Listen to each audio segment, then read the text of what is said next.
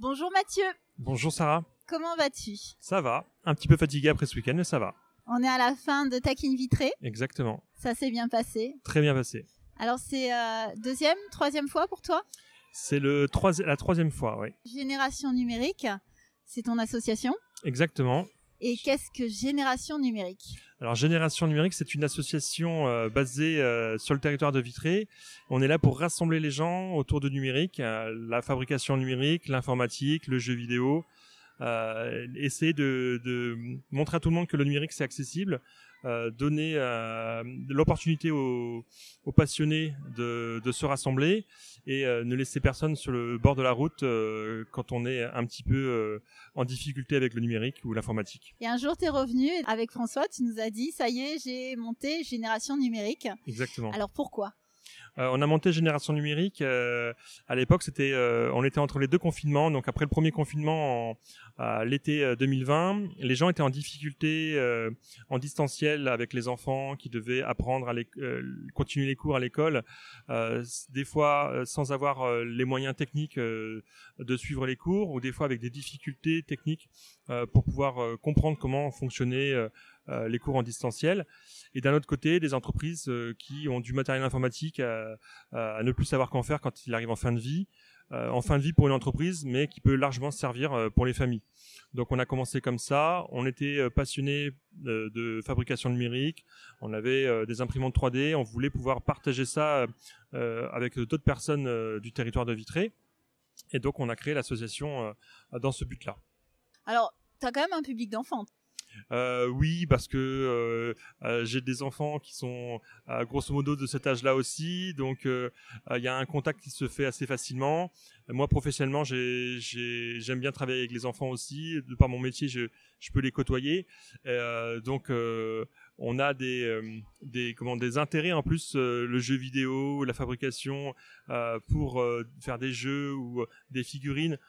c'est des choses qui plaisent beaucoup aux enfants. Donc, c'est vrai que le stand attire beaucoup d'enfants, mais leurs parents ont euh, comme ça une bonne excuse pour venir nous voir également. Parce que les parents ont aussi gardé une âme d'enfant. Tout à fait. Quel est ton profil? Quelle est ton, ton histoire?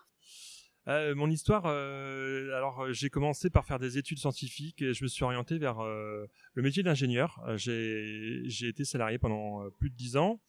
en parallèle, j'avais monté ma société en, en photo numérique.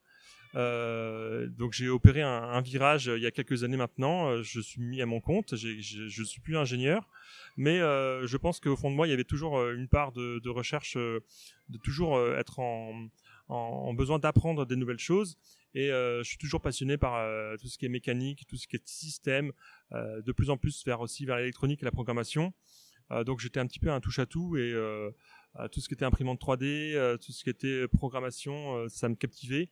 Le Tekin Vitré est arrivé euh, euh, en même temps. Euh, j'ai été passionné par ce que faisait François de Framboise 314 sur le Raspberry Pi. Donc, je suis tombé dedans comme, Obélix dans, la potion magique et j'en suis jamais ressorti.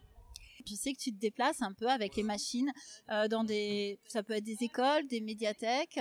Qui peut faire appel euh, au service de génération numérique? Voilà, bah, on a déjà travaillé avec euh, certaines médiathèques, certains collèges. Euh, donc on, souhaite maintenant que que le Fab Lab de Vitré sur euh, sur les rails, euh, pouvoir continuer de notre côté, génération numérique, à être mobile puisque euh, on avait aussi besoin de montrer aux gens ce qu'on peut faire avec le numérique avant d'arriver dans un Fab Lab.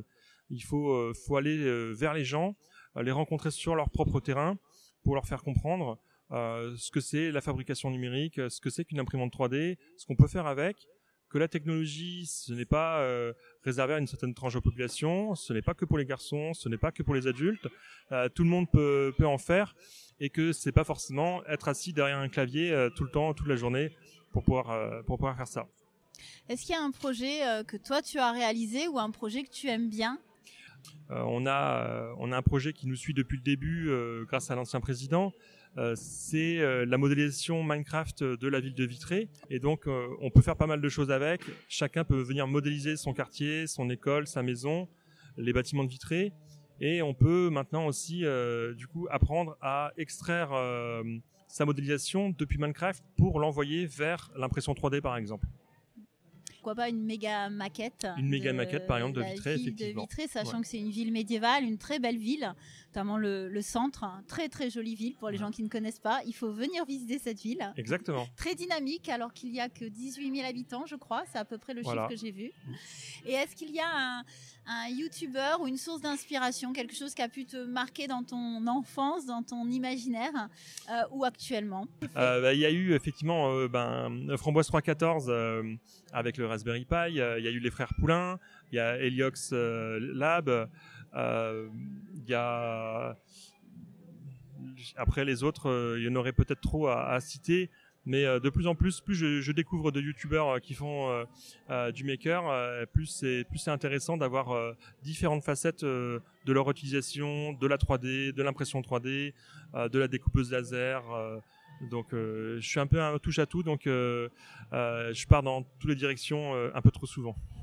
Eh ben, écoute, je te remercie de m'avoir accordé euh, quelques minutes. Euh, je te souhaite une euh, bonne fin de salon. Ça va bientôt se clôturer et je pense qu'on aura l'occasion de se revoir sans problème. Merci à toi et bon retour à toi. Au revoir.